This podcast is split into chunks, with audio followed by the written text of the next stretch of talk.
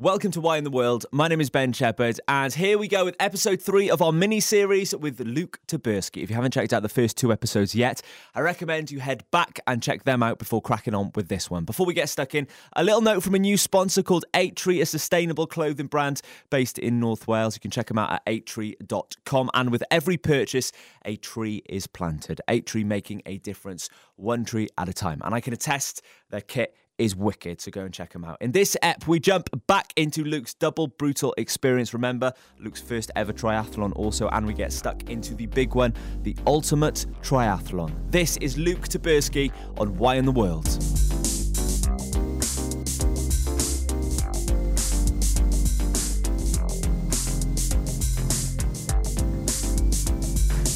Throughout Twitter, need an ultramarathon runner to run up Mount Snowdon with me on this weekend. Can you help? And it was in like six weeks. So I'm like cutting it fine. Like I won't go into all the responses. I probably had about 15 responses. Some of the best ones were, yeah, I want to get into running. I definitely, this is a great place to start. from this 17 year old kid from Cornwall who had done one 5K before. I want to get into running. And I'm like, oh, mate, I love your attitude, but sorry, can't. Oh, yeah, I've done a couple of half marathons, flat ones, and I'm looking to do some hilly races. I think this would be great. My half marathon time is like sub three hours. And I wrote back, you meant sub two hours? He's like, no, sub three hours. And I'm just like, cool, love it. No, Good attitude, but this ain't the right thing for you, mate. so then uh, this woman in her early twenties messaged me and said, "Oh, I've done a I've done an ultra before. I do a bit of CrossFit and um, been following you for a while. Would Be really cool."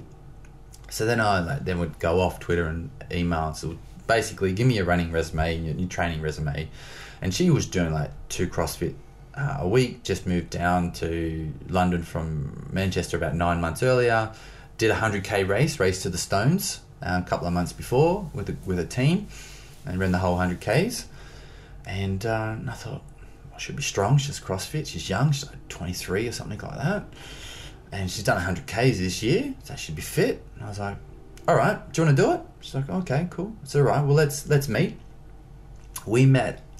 Hannah and I, who's still a very close friend of mine to today, this is 2014 to today, we met for the first time like two weeks, no, it must have been a week before we went. And so we met and we talked about it. She was quite shy and a bit reserved. And um, one of my friends who was coming up to crew as well with me, who's extremely loud and outspoken, lo- love her to death, but she's like out there. So we had uh, we had lunch one day, and yeah, we all got on. It was great. And the other crew member who couldn't make it that day was basically who was Graham, who I'd cycled with. He was in his mid forties. So I said, yeah, you'll meet Graham. He'll come and pick you up on the Friday lunchtime and drive up to North Wales from London together. So the first time this early 20 year old girl who was going to run with me, who'd only met me once, and this and Tash, my other crew member, once, was going to get picked up by this guy on Friday lunchtime and driven to North Wales. Never met him before. It sounds like the start of a horror movie. to, to then hang out with with Tash and and me for this this race and we la- we laugh about it now because we are Hannah and I are very close friends. So anyway, let's get on to the race. Did the swim, felt great. One of my other closest friends, uh, she was randomly uh, in Wales cycling with uh, with her partner at the time, and so she came over. She saw me at the end of the swim. I got out of the swim, and I was like, I didn't care. Like the swim was great. I did it in just under three hours, and I felt good. And as you can tell, I love a chat. So I'm I'm out of there. I've got this group of friends around me, and I'm just chatting rubbish. And Graham's just gone, Luke, shut up and get on the bike. You've been out of the swim for 30 minutes now. and I'm like, I don't care. I've got like 370 kilometers to go. So I got on the bike, and it was loops. It was like 50k loops. Cycling around and cycling around and cycling around, and you got to know the lap really, really cool. And there's like two climbs at the end. It was lumpy, but it was two climbs at the end, and um, finished. The bike leg was into the middle of the night, and I felt really good. Apart from the last, about must have been at 15 k's into the last lap, and Graham, who was driving the crew car, he was driving the last lap with me, and I'm so pleased he did. 15 k's into like this 50k lap, my light stopped working. Kid you not, the light went out. We tried to fix it. Naively, I only took one light. I've mm-hmm. learnt from that. And the back one was just like some flashing ones that wasn't going to help. You got rid of your second one when you got back from Nepal. So he's driving for th- like 35 k's, lumpy k's. He's driving in front of me, like high beams on the side C, or Jeez. driving behind me, so the shining the lights. So we came to like last 15 k's. The Last 15 k's were the toughest part of the of the, of the route. And it's like early in the morning. I'm like falling asleep. Didn't the plan was not to sleep at all. And he drove up beside me, and he's like, obviously I'd half fallen asleep, zigzagging, and he's like, "Do you think we should have a rest?" And I'm like, "Nah, I'm good." He says, "Okay." So he dropped back, and then I'm like veering, nearly drove off the right off the side of the road, and he's come up, and says, "Do you think you should have a rest?" Yeah, yeah, yeah. So kid you not, pulled over, jumped in the car, heater on. He put on one song, a U2 song. I can't remember what it was, but just remember it was Bono screaming his lungs out. And I said, right, when the song finishes, I'll get back on the bike. And we had the the heater blaring. You know, September, October in North Wales, in two o'clock in the morning. Cold. Yeah, heater blaring, Bono yelling at me, and I'm just like, "Keep songs over, let's go." Finish the ride, and then Hannah was meeting me in a very sheepishly way at like three o'clock in the morning. She's got to run to the top of Mount Snowdon. Long story short, she gets me lost. We turn up at someone's front door. I'm saying, Hannah, we're- we're supposed to be going up. No, this is fine. So she gets me lost trying to get up the top of Snowdon on this path that's like 12 foot wide. Mm. Ran an extra like four or five kilometres. Got to the top of Snowdon. Sunrise, beautiful, blue sky. She says, like, oh, you should take a photo. Have you got a camera? I'm like, what have I got a camera for? I said, I'm running. I said, you should have a camera. You're the crew. Oh, I forgot one. So we're on the top of Snowdon. It's a it's blue morning. It's beautiful. So we just sort of captured it, which yeah, was mental great. photo. Yeah, we always joke about it now. And then bomb it back down and then finish the run. And I it took me like just over 35 hours non-stop to do the double brutal extreme triathlon as my first ever swim bike run. And that was the prep. That, was the prep. That was the prep. Learn a lot. 2015 was about getting funding for the ultimate triathlon as well, um, because I was going to take out four people as a crew, and so no one was making money from the ultimate triathlon. It was all about we need hotel rooms along the way, uh, we need food along the way, travel to and from, and it was just like that was the budget to do it. I, I told everyone I was making a documentary about the ultimate triathlon, and this was a lesson learnt, but how I pulled it off, I have no idea. So I was telling everyone, pitching at the sponsors, I'm having a documentary made, and they're like, "Oh, this is a bit more interesting. Who's going to make it?" And I was just like, "Oh, I'm in. I'm in negotiations with a couple of companies." This is what he used to say to people. Total BS. And then this one guy, Chris, got in touch with me and said, I heard you're making a documentary. Have you got someone signed yet? I said, Oh, I'm in negotiations. so he's like, Well, maybe you come and film with me just on the outskirts of London for a day. We'll swim, we'll cycle, we'll run. I'll film you. We have a chat. We'll do some sort of promo stuff and you see how we get on together working. And I was like, oh, yeah, okay, like playing it cool. And I'm like jumping for joy. This is it. I've done it. I've made it. This is my negotiation. Yeah, yeah, yeah. So we went down there. We spent a day of filming in the lake and cycling. Really nice guy, really cool stuff. And then at the end of it, he said, look, I know that you probably don't have a huge budget for a film crew. So I'm sitting there going, "Uh, you know, yeah, you know.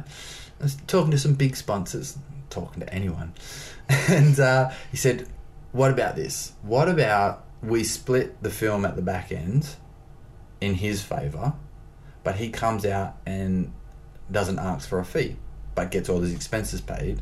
And I'm like trying to play it so cool because I'm like, I'm gonna have a documentary made for free.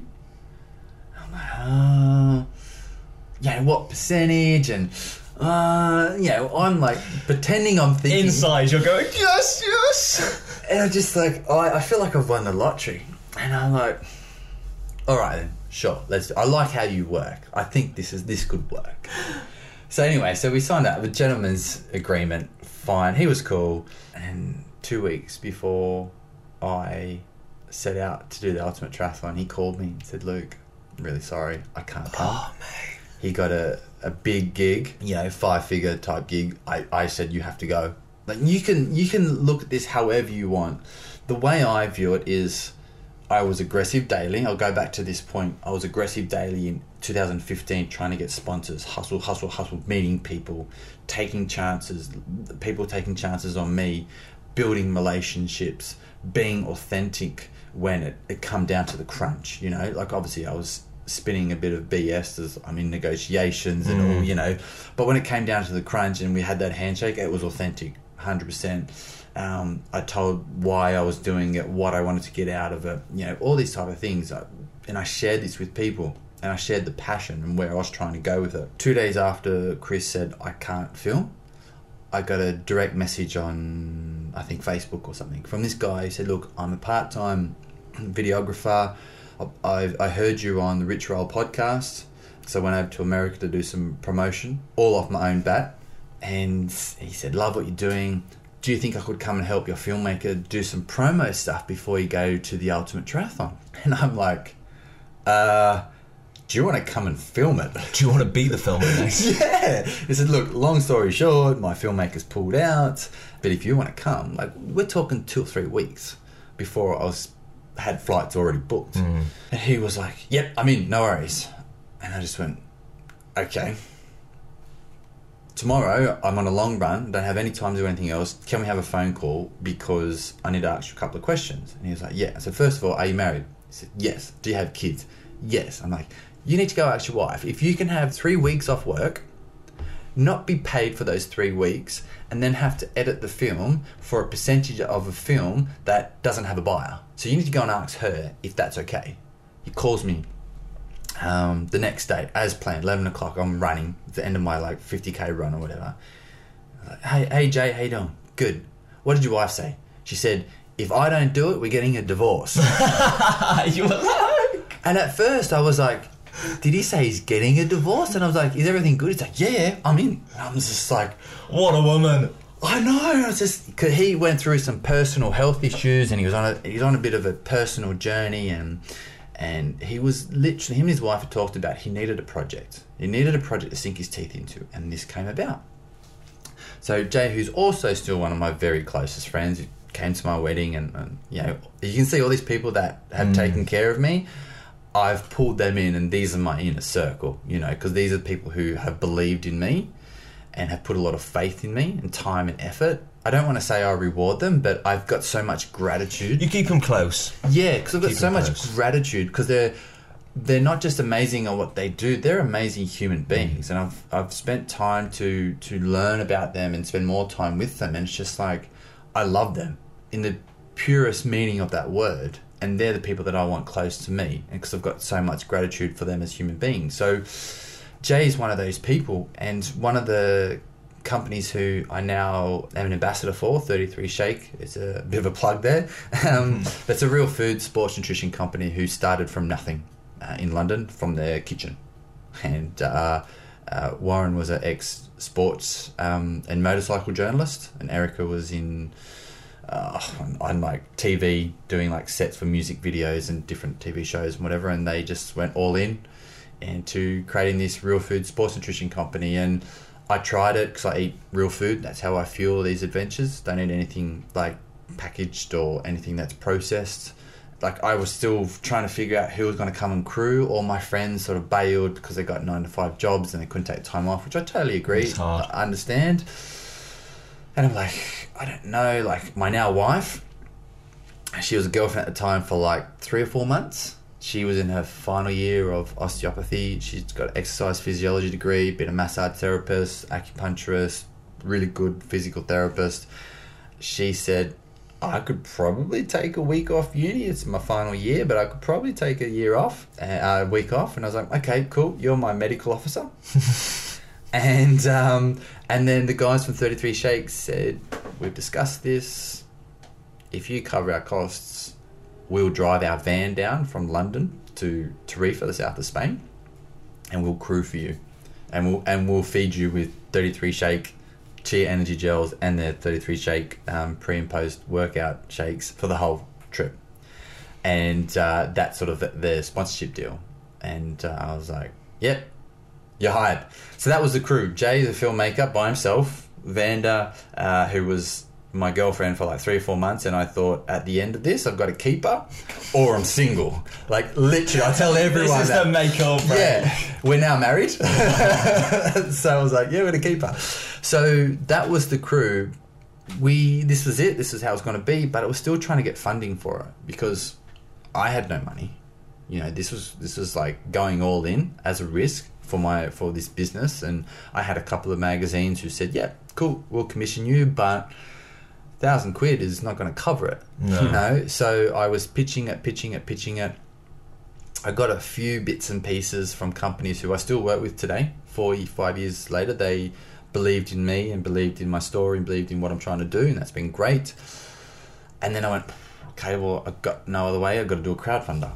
And I, I hated doing that crowdfunder. I hated asking for people to fund my adventure. It gets under my skin when people do it. And this is personal preference. I get it. Like, I get it. That's how you do it. I just don't like it. I think it's a pride thing as well. Yeah, and, and I don't see why someone personally should pay for me to do a challenge. Hmm. Their hard earned money for me to go and have a bit of fun, to inspire. Like, I could do stuff to inspire people and not cost anyone a cent. But you were going to do this. But I was going to do this, so I was like, It was I- necessary. I, have no option. I'm going to do a crowdfunder. I didn't say that I hated doing it, but everyone like close to me just knew, so you got no other option. Mm. People were like, "Great, you got like sixty percent of what your target was," and I'm like, "Yeah, but my target was sixty percent of what I needed, so I didn't ask for the full amount. I was still short." And this next thing I'm going to tell you is why I realized at the time, and uh, why I tell people that you should always be thankful to people that you meet. And also that you should be thankful when people want to spend time with you. Okay? Because we would run every Sunday morning from here where we are, and I'll get a group of people who are doing ultra marathons, ultra duathlons, Ironman triathlons every Sunday morning. We called it PRC, um, Paul's Running Club, because the guy who I used to live with um, was named Paul. I didn't want to name it after myself, so I named it after Paul. Um, so we used to have between three and four or six or seven people go up to Richmond Park, which is a mile away, and run 30, 30 40 Ks every Sunday morning, come back, I'd cook brunch, and that would be the day. People would invite their friends, and this one day, uh, these guys who are good marathon runners invited their friend who'd done like 30, 40 marathons. I thought, yeah, it's cool, come along. We run at a casual pace, but we still ran at our pace. And it was varied, but it was just a laugh. We'd chat, we'd, we'd talk rubbish for like three or four hours. And this guy was a hell of a lot slower than us. So someone was always dropping back. We slowed down a little bit, but someone would always drop back and it would sort of break up, and then they would stop at the front and slingshot back. And I would always make sure I would tell someone from the group. I was an unofficial in quotations leader, and uh, and I said, no, just go, just drop back for like ten minutes, and then I'll take over. And he came back and he had lunch or we had brunch and everything, whatever. Fast forward to a week or two before the ultimate triathlon, and I had done the budgets, and I'm like, we have no money for day 10, 11, or 12. I said, I don't know how I'm going to fund that. We have no more money. I said, I, have skimmed everything. And I get this phone call from a number I didn't know, and he starts talking to me on the other end of the line. That's like we knew each other, and I'm thinking, who is this guy? And he's like, yeah, my company's um, doing well. And it's like, look, can I sponsor the Ultimate Triathlon? I love what you're doing. And I'm like, yeah, sure, of course you can. He says, I know it's really late. You're still open to spaces. I don't want anything in return. And I'm like, yeah, of course. I said, I'll put your stuff on my kits and your your your company. I didn't even know his company was at that time, which would have given me a little bit more context. So this conversation, I'm trying to figure out who this is, and he says, "Oh, look, it's not a lot of money. It's it's fifteen hundred pounds, but that's all I can afford. But I really just want to be part of what you do because I believe in you, and I think you're an amazing human being." And I was like blown away. I'm thinking, mm. "Wow, this guy's amazing." I I have no idea who he is. I feel really bad, and I was just about to ask, "I'm really sorry. I will accept your money, but who is this?" Who are, who are you, please? But then he said, and the reason why is because I came to run with you that one day and I was slower than everyone else. Penny dropped, knew exactly who it was, and he said, But I knew that you made sure that someone was always running with me and you ran with me more than anyone else because you wanted me to feel part of the group. and then you invited me back to your house and you cooked me brunch and you were treated me just like the rest of your your running family like I'd been there for weeks. Mm. And it's just like that's the type of person that I want to support.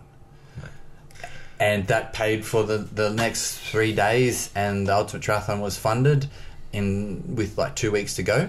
And that was it Just needed to get to the start line then. yeah, I had been speaking with this company that did the Gibraltar Strait crossings, the swim crossings, for two years. Because it's actually a company that you pay money to and they give two boats, a lead boat and a little dinghy on the side, and shuttle you across the Gibraltar Strait. So you get down to Tarifa, and the normal way to swim the Gibraltar Strait is from Spain to Morocco. My great idea was Morocco to Monaco, so I had to start in, in Morocco. And I worked with a swimming coach who had the British record for the two way. So swimming from Spain to Morocco and then turning around and swimming back from Morocco to Spain. So first of all, Back to back. yeah, back non non-stop beast. Um, Adam Walker, I want to give Adam a little shout out because he's a lovely guy. Basically, he's he's done like the seven summits of open water swimming, the Ocean Seven. He's a beast of a swimmer, and he has actually swam from Morocco to Spain after he spa- swam from Spain to Morocco. So I thought, right, I'm going to talk to this guy. So I did one of his open water swimming camps in Malta and picked his brain about it all. And he said, Yeah, it's going to be a lot harder. He said, But yeah, you can do it and, and this and that. And I said, Yeah, okay, I, I gather it's going to be harder because of the currents are stronger um, on the coast of Morocco. And then they're stronger when you get towards Spain. So you're like, you're trying to swim like through strong currents. Um, whereas, and you've got a smaller stretch of um, landmass to hit on the southern tip of Spain than when you do on the northern tip of Morocco. So if you're swimming south and you get dragged into the Mediterranean, there's more coastline that you can hit before it's deemed as a non-swim. Okay, so I was told it's going to be more difficult, more difficult. I said, yeah, get that, get that. And I'm still expecting it to be around 20-ish kilometers. So I get down to Spain and we went to have a meeting with Rafael, the the swim chief, the Rafael, the Spanish guy, Rafael. Sounds like a character. Oh my goodness. So we have a meeting. Jay's there with his camera and uh, we're filming and he's got this big whiteboard of the Gibraltar Strait map, like a shipping thing, whatever. And he starts talking and he says, So I, uh, I'm not going to do a Spanish accent. so, so I understand that you want to swim from Morocco to Spain. And I'm like, dude, we've been talking for two years. Well, it's going to be more difficult. Yes, you've told me. And you know, I, I know Adam. Oh, Adam Walker. Yeah, amazing swimmer. Yeah, yeah, yes. I've been working with him. Okay, yeah. It's also going to be double the distance. And I'm like, whoa, hang on a second. Double the distance. And he's like, yeah, because you have to, because when you swim just from Morocco, they make you start further down the northwest coast. So further east on land of North Morocco to get a bit of a kickstart into the mouth of the Gibraltar Strait, and then the currents will drag you east into the Mediterranean, so you've got a better chance of hitting land. And he's just like, Yeah, like, you should know this. And I'm like, Well, we've been speaking for two years. You've not told me. And Adam didn't know because he swam two ways. He started in Spain, finished in Spain. So wherever he touched land, he touched land and span back the other way. So because I'd done so much work mentally on my mental framework, and one of the things that I focused on was controlling my attitude. So focusing on the things that I control, that I can control, and disregarding anything that I can't, and not wasting energy. And that's the same whether I was swimming, cycling, running, or anything. So I realized within, and you see it in the documentary. He says this. Jay's filming, and within, and there's no cuts. It's all, it's, it's all not one one shot. Ten seconds. I just went fine. No worries. We swim from Spain to Morocco. I didn't go back and forth. I didn't argue. I didn't throw my hands up in the air. My mind was just going, "What the f are you talking about?" I've spent four years organising this, speaking to this guy for two years. What are you going to do? And then my mind just went, okay, what can you control? I can control the fact that I haven't trained to do 30 odd kilometres. So why don't I just swim from Spain to Morocco, get in the boat for 45 minutes, and come back to Spain, jump on the bike? I've still swam the Gibraltar Strait. I've still swam from Europe to Africa. Yeah. You know, like in reality, it doesn't really make any difference. Now, the guys could see I was getting quite emotional because for me, it had been flipped on its head. Like the whole challenge is not Morocco to Monaco anymore. People won't care, but in that moment, I cared.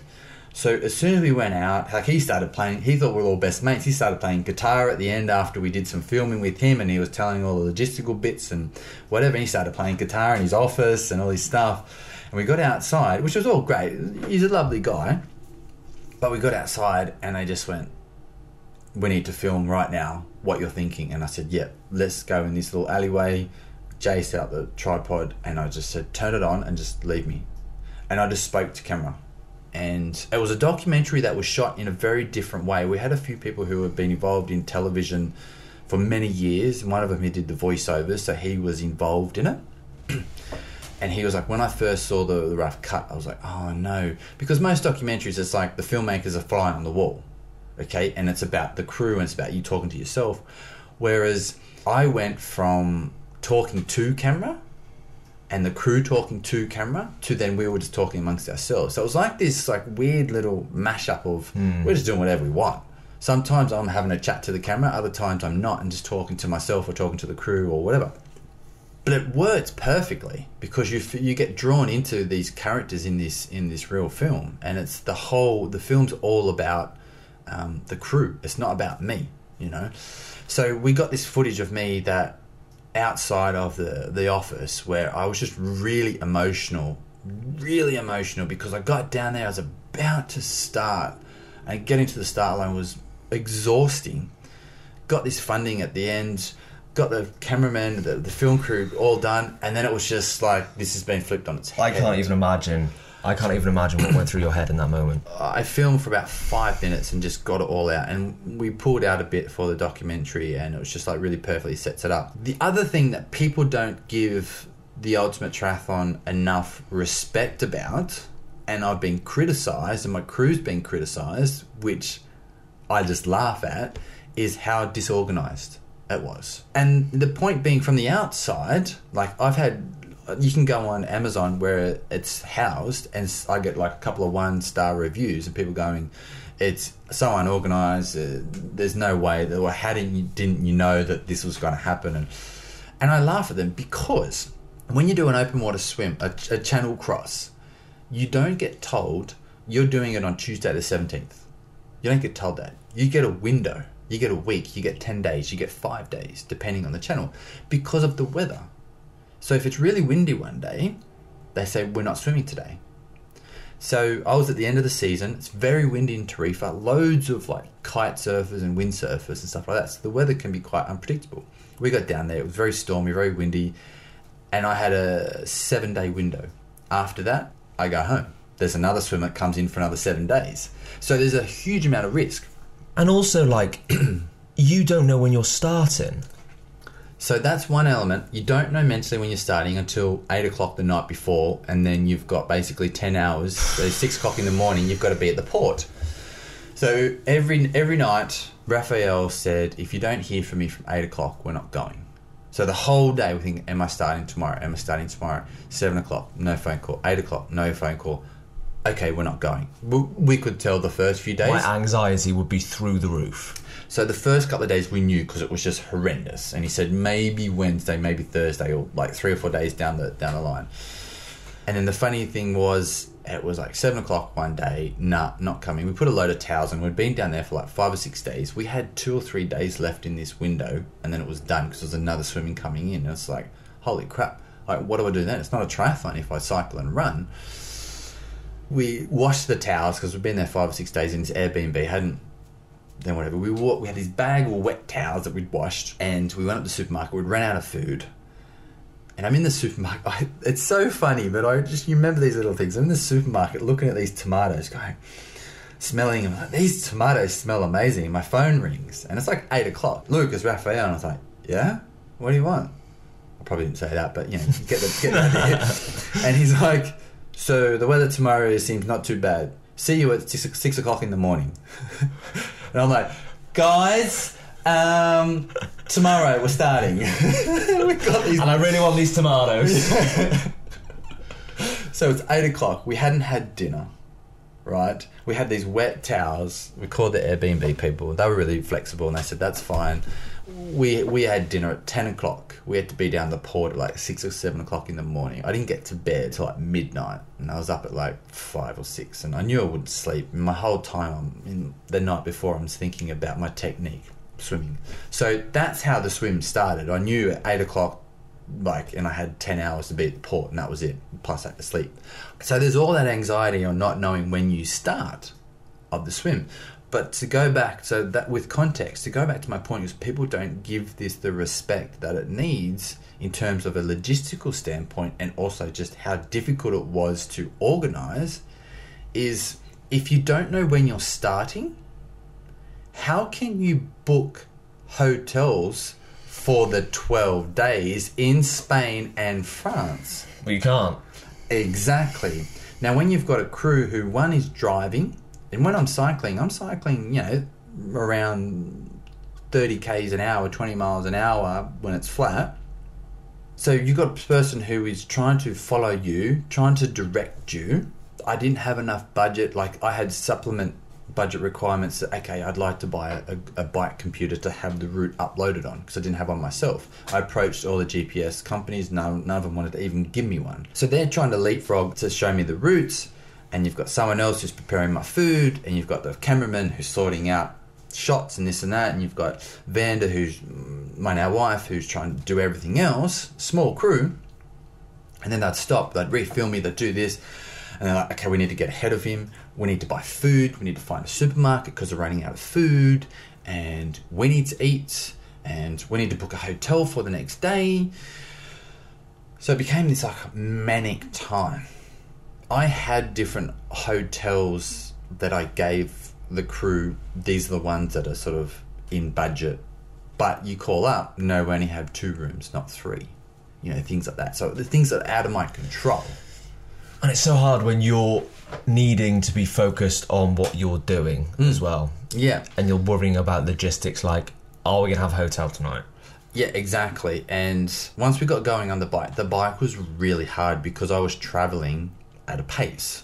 And they're driving on roads they didn't know. We found some roads that I was told that I could cycle on, but then we got to the entry ramps and there's a cycle, like a, a sign with a bike with a big red line through it. So, well, we're not supposed to cycle on this, but we don't really have any alternatives because that's going to add like 50 k's. Can we go like another route? So I'm just like, screw it. I'm just going to cycle on this road. I'm not allowed to. Honked by cars and stuff thrown at me, and um, it was mental. Like high, like motorways, and it was it was dangerous at times. Um, and then the crew was trying to like get me off it, so they were trying to reroute and find other routes. And when you've got someone who's driving, and then someone who's trying to navigate, and someone who's doing food, and someone who's trying to find the next supermarket, and you've got someone who's trying to deal with all this camera stuff and changing batteries and lenses and all this type of thing, it's in the back of a van, and then you're trying to worry about, okay, we still need to see Luke because we haven't seen him in half an hour. Is he okay? Um, I had a tracker, and they followed that. You can see how it was pretty manic. Yeah. It's always something like that, something multi day is always going to be slightly manic. You can't control everything. can you? Yeah, it came across in the, in the documentary to people who didn't quite understand it that it was really unorganized because we were booking hotel rooms the morning of for that night. But it's like, yeah, we didn't know when we'll start. Mm. Like you can you can do an adventure, and you know, okay, I'm going to start from here, and and each day finish here, here, here. I can book those at hotel rooms because I know when I'm going to start. When, and I think it's the reason why people don't do triathlons in this fashion and open water channel swim, and then um, a, s- a cycle and a run is because you don't know when Because there is so much Yeah. variability to it. to start. Yeah, exactly.